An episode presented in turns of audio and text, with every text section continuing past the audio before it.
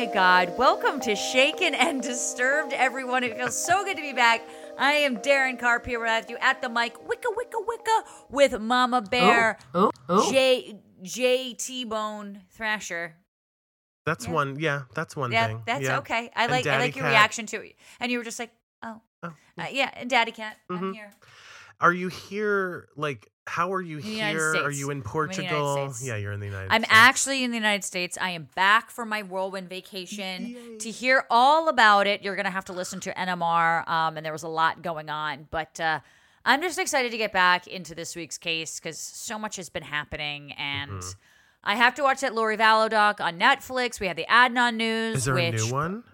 Yeah, there's a new Lori Vallow Oh, that just dropped on watch it. Netflix. I know. I think maybe we should talk about it. I think we, We should should. maybe do an episode. Yeah, we should. Um, and uh, you know, I watched this footage the other day of this woman, and we're gonna get right into the case because I know we have to get to it. But I saw first off, this woman drowned her three children in the ocean. I saw that she was arrested for murder. Then another woman, I don't know if this was in Tennessee. Correct me if I'm wrong. But it's like it's like footage on a on a video cam, like CCTV essentially, uh, at this parking lot of a Kroger, and the headline was like, girlfriend drives boyfriend to Kroger. Boyfriend goes into Kroger. He leaves his phone, and I guess she's looking at his phone and she finds some nefarious text messages. He comes out of Kroger waiting for her. She takes the car and runs him over and runs a pedestrian over, killing him. And then beats the shit out of him. Gets out of the car and like beats the shit out of him. And I was watching this footage today, and I was just like, I couldn't watch crime, that. dude. Like, oh my god, it was like, and, and, and, you know, Instagram had basically like, you know how like when something is deemed like not suitable for work, you have to like tap on it Yeah, to see yeah, the yeah. video. It doesn't automatically play. I never tapped. it was, it was, um, disturbing. it was disturbing. It was honestly disturbing. So. I'm happy to be back in the United States, getting to Yeah, talk in a safe space back, with you yeah. about these fucking terrible things. Yeah. But uh, I definitely want to get right back into it because I know that we need to uh, get to the case. But what are you drinking? Darren, I just cracked open a LaCroix. I know we should be celebrating your return to the mic, your home microphone. And by the way, we are feeding you children. Um, we just recorded and it's now available um, a 42 minute NMR episode. So don't Yeah. tell us we don't care, okay? Because we our, do. our NMRs are longer than our actual I cases, which is always funny because like we just always have so much to say. I know it's, like, true. I We talk um, every day, but we, you know, We really do. just- We're talkers. You and I have the gift of gab, I think, if you will. yeah. Um, I cracked open a LaCroix. I'm taking it easy this week, but next week we have to get back to that espresso martini idea that we've been talking about. We had a couple of Finally, delays. with Java House, we have With to Java do House, we love them. Yeah. So next week, if you guys want to listen along, we'll have um. Uh, I actually checked to make sure you didn't drink all of the ones when you were staying at my apartment, and you you left some for me. So thank you. Wait a minute. you've- We talk about No, this on NMR, God. but have were you just like going around like making sure I didn't use too much product? Is that what was Well, when I walked in and it was a disaster in my apartment of just like your underwear hanging everywhere, the Oh sheets my messed up, and I mean, it was just like I needed to check. I just Oh needed to check. God, You know, you're I just didn't trust you. I didn't trust you. Listen And to so- NMR if you want to know what we're talking about. What are you drinking though? Or do you are you back to your old habits over there? Um, I can't go back to my old habits yet because I will literally fall asleep because I'm so jet lagged still Oh, that if I have a drink, I'm gonna fall asleep. So Okay, the. Java House espresso martini would have been great today. Mm, uh, I'm going to have we're gonna have it next week for sure. I'm very excited about that. Uh, I've been looking forward to it. So Great. All it's right. gonna, gonna be good. Oh, by the way, little aside, Yeah. new Survivor starts next week. Oh my god, we're already on to another season. I I just mentally recovered it. from last time. No, it was good. It was Okay, a lot well, of get- time commitment. Get in it. Okay, Get miss in five hours of a Marvel show that you never Just- talked about again to anybody else. Get in it. Get, Get in, in it. it. Get into Get it. in it. All right. Um, let's get into it though. Uh, Speaking of which, let's get right into to this week's episode. So, we're going to talk about someone named Banita Jacks. She was born in 1974. Her parents enrolled her in the Maryland public school system. However, she dropped out Yep. of school before graduation. Darren, I am How, a how good could a Maryland public school kid be? I, I- mean, already she's she's she's low. I She's- think you might be right because I Yeah. am a product of the Maryland public school system. I'm going to be honest. Nothing good can happen from this. um, in 1991, Banita gave birth to her first daughter, Brittany, at the age of 17. 1997, she gave birth to Tatiana, her second daughter, and in 2000, Banita was working as a hairdresser when she met a man named Nathaniel Fogle. The two began a relationship. In 2001 and 2002, the couple had two more daughters together, Nikaya, I'm hoping I'm saying that right. I think it's Nakia. Nakia, okay, Yep. and Aja, um, which beautiful names, by the way. Around really beautiful. Around 2005, Nathaniel and Banita fell on hard times financially, however, and were no longer able to stay living in their home, which is a, an unfortunate reality for so many people. Banita lived with her mother, Ma- Mammy, for a while, um, but that living situation was unsustainable. While Mammy seemed happy to let her daughter and granddaughter stay in her home, she refused to house Nathaniel. So clearly a No little dicks in that house. No dicks in that house. yeah, that's right. Clearly, some issues maybe with you know between like the the grandmother and the husband or the boyfriend, whatever. But instead of splitting up, Banita and Nathaniel chose to stay together, although it meant choosing suboptimal living situations. So basically, you know, I think probably it sounds like Banita was like, "Thank you, mom, for letting us stay," but you know, she was trying to keep her family together in one Right. house, and you know, the grandmother has every right, by the way, to say who can come in and come out of the house. It's her house. Well, in December of 2005, the family applied for housing assistance and moved into a homeless shelter in Washington, D.C., where they lived for several months while they waited for housing aid. Now, that, listen, that's a tough position to be in anyway, but to do it with what sounds like, you know, four children, I mean, that's that has to be a lot, you know. That's that can't be the most comfortable of situations. But at the same Yeah. time, they submitted applications for Medicaid and food stamps. They moved out in April of 2006, reporting that they plan to stay with family or friends. So at this point, maybe things are starting to look up a little bit. You know, they've been staying in the shelter for a few months, whatever. Maybe things are looking up. But Darren, maybe not so much. Maybe not so much. Yeah. We'll see how this uh, plays out. In 2006, Nathaniel was diagnosed with leukemia, unfortunately, and began treatment with his Medicaid coverage. He began treatment in July of that year, at which time the family was reportedly living in a van. I I, I can't imagine how hard that is. Like Oh I just. I, I I I don't even want to imagine. And the doctors who treated Nathaniel documented that both he and Banita were substance abusers at the time of this treatment. And in August of 2006, a nonprofit organization helped Banita, Nathaniel, and their daughters move into low income housing while Nathaniel continued treatment. So having a more stable house environment probably helped a little bit. Yeah. In November of that year, Banita failed to recertify her food stamps application by filling out some forms and was automatically terminated from the program. Mm. And I, I often wonder, like, how much easier we could make it for people Yeah. to recertify for these things, or if there was some sort of organization, maybe there is, or how complicated it is. I just imagine it's probably requires resources to do these things. It's not just a matter of clicking a box. Yeah, I, I just, you know, in February of 2007, Nathaniel unfortunately passed away in a hospice in Maryland. And Nathaniel's death seemed a pretty major turning point for the family. Of course, I mean, how could it kind of not be? Yeah, right. While he was alive, Banita was described by those around her as a caring mother in spite of her circumstances. After her partner Nathaniel passed, however, something in Banita seemed to break. She began increasingly to isolate herself and her daughters as she simultaneously seemed to neglect their care. Mm. One of the family's neighbors would later speak out about this time, recalling that before Nathaniel's death, the girls were always clean and neat, with their hair always done. But in March of 2007, the neighbor offered to bring the girls out to eat at McDonald's with their own children. And at this time, she noticed that Banita's children were distinctly dirty, wearing white t shirts and rags on their heads. Oh dear.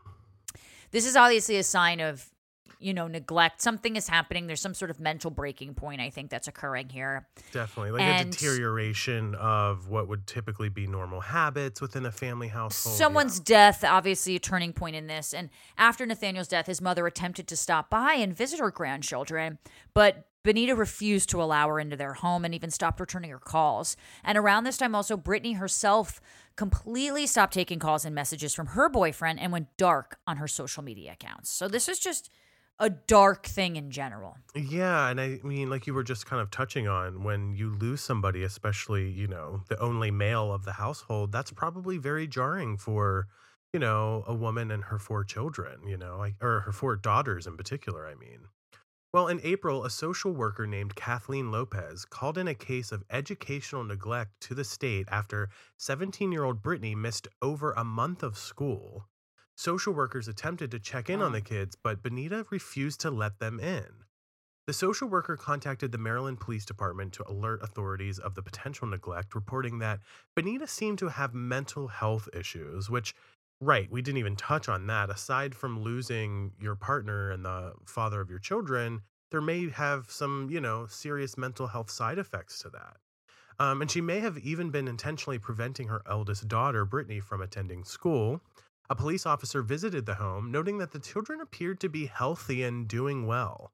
When the officer asked about why the children were not in school, Banita told him that she had recently chosen to begin homeschooling her girls, something completely within her rights to do. I would imagine that there were there would have to be some kind of notification to the school that like by the way, she's suddenly not going to be here anymore. I would think so. You would I'm not imagine. a parent Yeah. dealing with school, so I don't know what the obligation is, but I would think so. Yeah, yeah. Well, Banita also informed the officer that he was not welcome into the home without a warrant, which is Well, that's true. her yeah, which is her right. While he was unable to while he was unable to enter the home, he did note seeing school books around the apartment. So maybe just from within his eye, you know, his vision, uh Right. what he could see, he was noticing, you know, what seemed to be books. The officer informed Banita of the proper procedures for enrolling her children into a homeschool curriculum. Thank you, officer, and left uh, left the scene. Um, the social worker followed up on Banita's children, looking specifically into the state's homeschool policy. He learned, um, I think it might be she, she learned that Washington, D.C. actually had no laws governing homeschooling. All a parent needed to do was request a form from their school and begin teaching their children however they saw fit. Right. Now that that's dangerous to me because I I mean in this particular case I'm I'm talking about specifically, you know, given that we're kind of picking up now the neighbors are noticing some things are are not what they typically would be. You know, Brittany has sort of disappeared for a month, which is probably weird, and she's not posting on social media, which of course but right now, what we know, it's still within her right. That's true. Yeah, it's true. It's not um, as right now of Right. what we know. There's nothing nefarious necessary. She's not doing anything that seems overly harmful to the kid as of up That's until this point of the story of just taking them out and homeschooling them. I think a lot of parents actually probably did that in the pandemic, That's seeing all point, the yeah. fuck up shit that was going on in schools with the masks and the isolation and this and that. So I don't necessarily want to um condone that. Obviously Definitely this not, is going yeah. to get into something bad, but up until this point of what we know, she's being a parent. Yeah, that's fair. And she's well within her rights, like you said. Well, in May of 2007, Banita's behavior became even a little more stranger. Neighbors noticed that she started losing a great deal of weight. And when those Mm. around her asked about it, Banita actually informed them that she had cancer. Oh. Around this time, Banita, Banita also began moving the furniture from inside of her home into the backyard. Now, that's very That's suspicious. That's in, yeah, that's a little sussy. Sussy. During the spring and early summer, Kathleen, the social worker, followed up with the family several more times, but was repeatedly denied entry into the home and had no recourse. Now, we should talk briefly about letting social workers into your home. Um, again, this is well within her right. She does not have to let anyone who doesn't have a literal legal warrant into her home. But you do have to think, with all of what we know now about some of this behavior and the fact that you know, the social worker just wants to make sure everything's okay and she's not really able to. You know, if I'm on the outside looking in, I'm finding a lot of this sussy and maybe even building to something that seems maybe even more Yes. tragic. But on the parent side, also, like, I feel like as a social worker, sometimes coming into a kid's home, like a parent must already feel guilty, you For know, and they probably yeah. already feel like they're put up against the wall. So I could also see them not wanting to deal with that because it doesn't seem like any upside either. So Right, I sort of see two arguments to this here. Yeah, no, I, I agree. Well, during uh, the summer of 2007, neighbors began to notice an odd smell coming from Banita's home. Some guessed that the odor may have come from dead rats, but none seemed to ask her about it directly. Eventually, Banita even stopped paying her rent. You know, again, we're seeing it's not overly obvious, but we're seeing little by little some deterioration of typical habits here within the household. And Yes. in January of 2008, federal marshals actually arrived at her home in an attempt to evict her. God. Yeah. Well, the marshals immediately realize something is wrong when Banita answers the door wearing nothing but a white t shirt. At the Oh, same dear. time, they're immediately struck by the smell inside the home, which they describe. They kind of compare it to rotting meat, spoiled Ugh. food. You know, other people thought it was rats. It kind of makes sense, like a little bit of a garbagey type of smell. Right. And Banita tried to stall the officers from entering her home by insisting on seeing their paperwork repeatedly. It's interesting how much she knows about her rights. I'm almost kind of pleased Yeah, to see that she knows a lot about the rights because I think a lot of citizens um, with a lot less resources than her probably don't know. Yeah. Uh, sorry, more resources than her don't even know their rights. So this is kind of nice to at least see this. But Yeah, you know, once the marshals were inside, Banita did her best to attempt to block their block their way upstairs to the bedrooms. This is, I think, you kind of know where this is going. Yeah. The marshals were able to conduct a thorough search of the home and in an upstairs bedroom find the bodies of Banita's three younger daughters 11 year old Tatiana, 6 year old Nakia, and 5 year old Aja. Each of the girls was dressed in a white t shirt and their bodies were lined up from oldest to youngest. Mm-mm. This feels a little religious y, spiritual, like some sort of like culty, uh, Yeah. just like ritual behavior. 17 year old Brittany's skeletonized body was found in a Mm. different bedroom, laying naked in a pool of her own blood. a white t shirt draped over her body. Next to her body was a knife. And the medical examiners who were called in to investigate the girls' bodies determined that Brittany's cause of death was likely exsanguation due to being stabbed repeatedly, uh, loss of blood, essentially. Wow. Yeah. However, they were unable to say for certain as her body was in such late stage decomposition and none of the stab wounds were near her vital organs. So, this obviously explains not only the mm. smell in the house, but her going off social media. And it appeared to detectives that Brittany had likely been held captive in the room where she died. The windows were covered in bed sheets and the door to the bedroom was locked from the outside. Investigators found urine and feces inside the bedroom closet, and the medical examiners concluded that the three younger children had likely died of strangulation, although they too all suffered from multiple stab wounds. Hmm. And like like Brittany, all three of their bodies were in advanced stages of decomposition, so the medical examiners were unable to say for certain whether those injuries were ultimately the ones that proved fatal. It was just kind of too hard and just goes to show how long those bodies had been sitting there for that to be the state that they were in. Right. They also concluded that Brittany almost certainly died prior to the three younger girls. Yeah, and on that note, it just you know when you explain the door being locked, I just had this vision of like yeah from the outside. Like I feel like maybe something happened to Brittany in there, and then you know Banita like locked or whomever. We'll get to that in a second. Locked Yeah. the door from the outside so nobody, including the children, could go in, which is just such a disturbing detail. Well, as you might expect, Banita was brought in for questioning, which la- with which lasted, excuse me, roughly eight hours. At this time, she informed police that she had kept Brittany in a room because she was possessed by a Jezebel demon and didn't want her to negatively influence her sisters. In fact, Banita believed all four of her daughters were possessed by demons. Brittany's was simply the strongest and most difficult to control, so she had to be locked up separately. And I'm just thinking, you know, Brittany is the oldest. She was 17.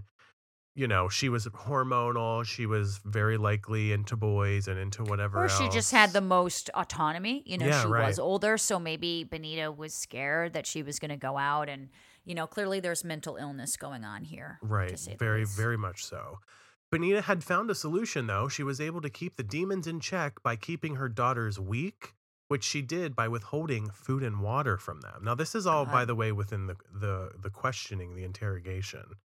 As time went on, Brittany became increasingly belligerent and took to pounding on the wall, screaming, I know what's going on and I know what you're doing. I'm going to get you, end quote. According to Banita, this went on until one morning she found Brittany laying on her back on the floor with her mouth open.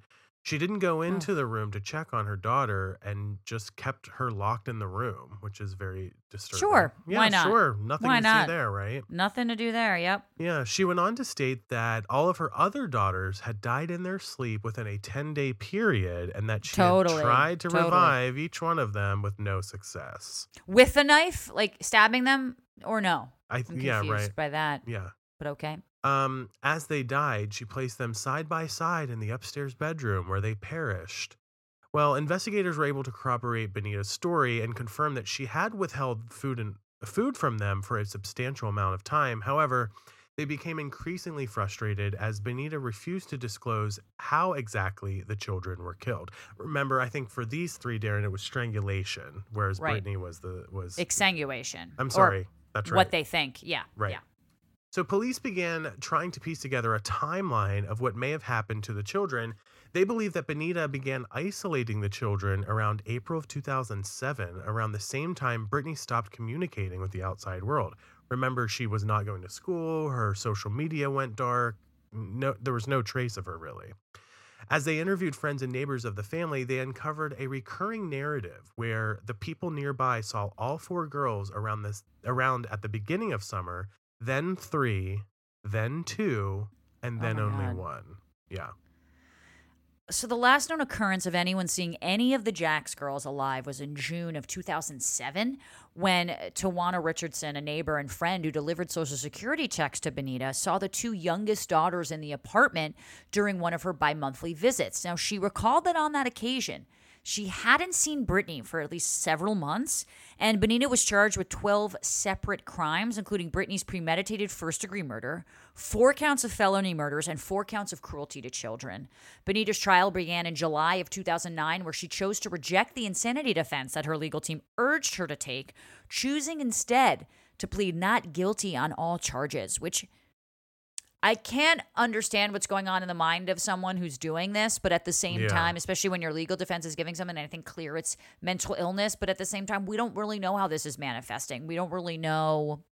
Yeah, we don't know if it's insanity specifically, you know, like it's We mental don't know. illness. pr- We don't know. Yeah, exactly. You know, she did, however, waive her right to a jury trial, opting instead for a bench trial, where DC Court Judge Frederick Weisberg would be the sole decider on the case. And, you know, there are advantages for taking a jury and there's advantages for taking a judge. I'm sure she talked about this with her lawyers, and that's what they ended up deciding. Well, the sitting judge found 34 year old Banita guilty of all charges except for the premeditated first degree murder of Brittany. Uh, which I'm curious to see what went into a statement there. Maybe there wasn't enough to prove that because of the Right. um, decomposition. But they sent it, he sentenced her to 120 years in prison, 30 years for each murder. The defense team tried to argue that the sentences should run concurrently, but the judge rejected this request in order to keep her in jail, pretty much. After Banita was sentenced, the Washington, D.C. saw roughly a 400% increase in active social service clients. And at the same time, the social service agency lost about a quarter of its social workers, including six who were fired for failing to address complaints about the Jacks family. oh, so that's a lot of a lot of negligence going on here, and the city published a formal report citing lack of follow through and overall coordination as the main reason the Jacks girls were allowed to die such horrible deaths. Well, Banita's can I just fa- jump in really yeah, quickly here because please. You know we there is reports that Kathleen, who Lopez, who was the main social worker for this case, I mean, she would show up and wouldn't be allowed into the home. I mean, what really else can you possibly do? You know, everything was contained within the house. I mean, I'm trying to think. It might what- have been of lack of reports, though. If she only reports that once, is that really showing anything Ah, again? Parent, you know, like it, it- Yeah, there needs no, to be follow up. There needs to be clear cut kind of checking in. I don't know, yeah. but there could have been a lot more than just that one time of being like, "Well, I wasn't allowed in the home." Because Well, like, true. Yeah. also as a parent, I could see being like, "No, you're gonna fuck my shit up. I don't want you in my home. I'm not doing anything Right. wrong." So it, there's a lot of nuance here. Yeah, yeah. Um, so Banita's family was supposed to receive monthly welfare visits as part of their housing placement, but they were Ah. never any. There was never any follow up from the state. That Well, could have that's- obviously led to it. exactly. Furthermore, education social workers were unable to follow up when the girls were pulled from school.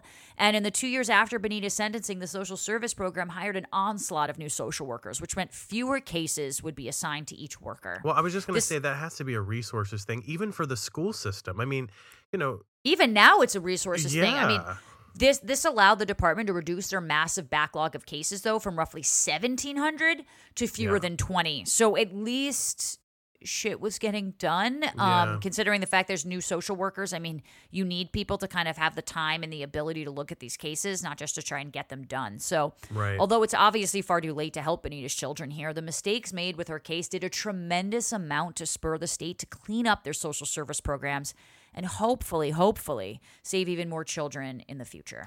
And I will say, you know, being from Maryland, I have several friends who have master's degrees in social work and are social workers. And, you know, I hear about this from time to time. They are very professional. I hear about some of their cases just being in true crime, both on this show and in my job, my my normal job. Like, you know, they'll come to me and be like, You'll never believe this case from years ago. You know, they're never revealing anything that's current, but you know, and by the way, shout out to social workers because you guys have quite quite a job on your hands out there because Yeah. it's not just um you know the welfare of children it's it's domestic disputes i mean you name it and they're handling it one way or another but yeah it's such a tragic story i mean i, I like that this story at the very least made a difference in the way that this process works especially here in maryland where i'm from you know if there's ever a silver lining to to prevent Right, something like that. this from happening yeah that's the way to go I mean, that's the thing too, is like even though we can't look back and maybe help anybody with this case, to think that it could really yeah a lot of laws are started because something terrible happened. You Yeah. know, Adam's law, for example, like a lot of these laws happen when are spawned and spurred by other terrible things happening. So hopefully we can get a little upside in this and um yeah you know, obviously let us know what you guys think, especially any parents out there, what Yeah. they think about it and and and just sort of the nuance with it. Obviously at Carpe Darren at Jay Thrasher. We want to know. We want to hear from you. And I just want to add one last thing that just popped into my head. You know, you can do all you can do as social workers. You can check in, you can do that, but but the core of not just this show, but so many other episodes that we've done is the mental health aspect.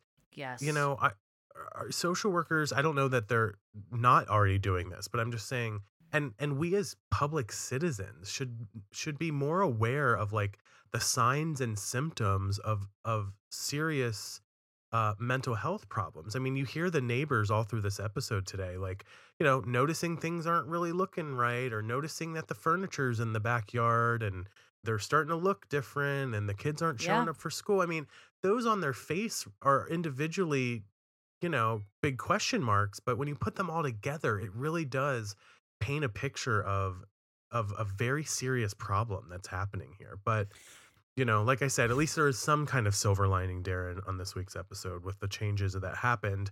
Um, and yeah, like Darren said, let us know what you guys think. Let's get right into listener shout outs. Let's do it. Darren, a listener in our Facebook group, was looking out for me recently. She Uh-oh. says, quote, John, um, have you ever tried Radlers? I don't like beer either. My first time trying it years ago made my stomach upset. Radlers are different, flavored beer, and they're delicious. There's also ciders, which are kind of like a beer, but way more delicious. Thank Oh, you well, for yeah. explaining ciders.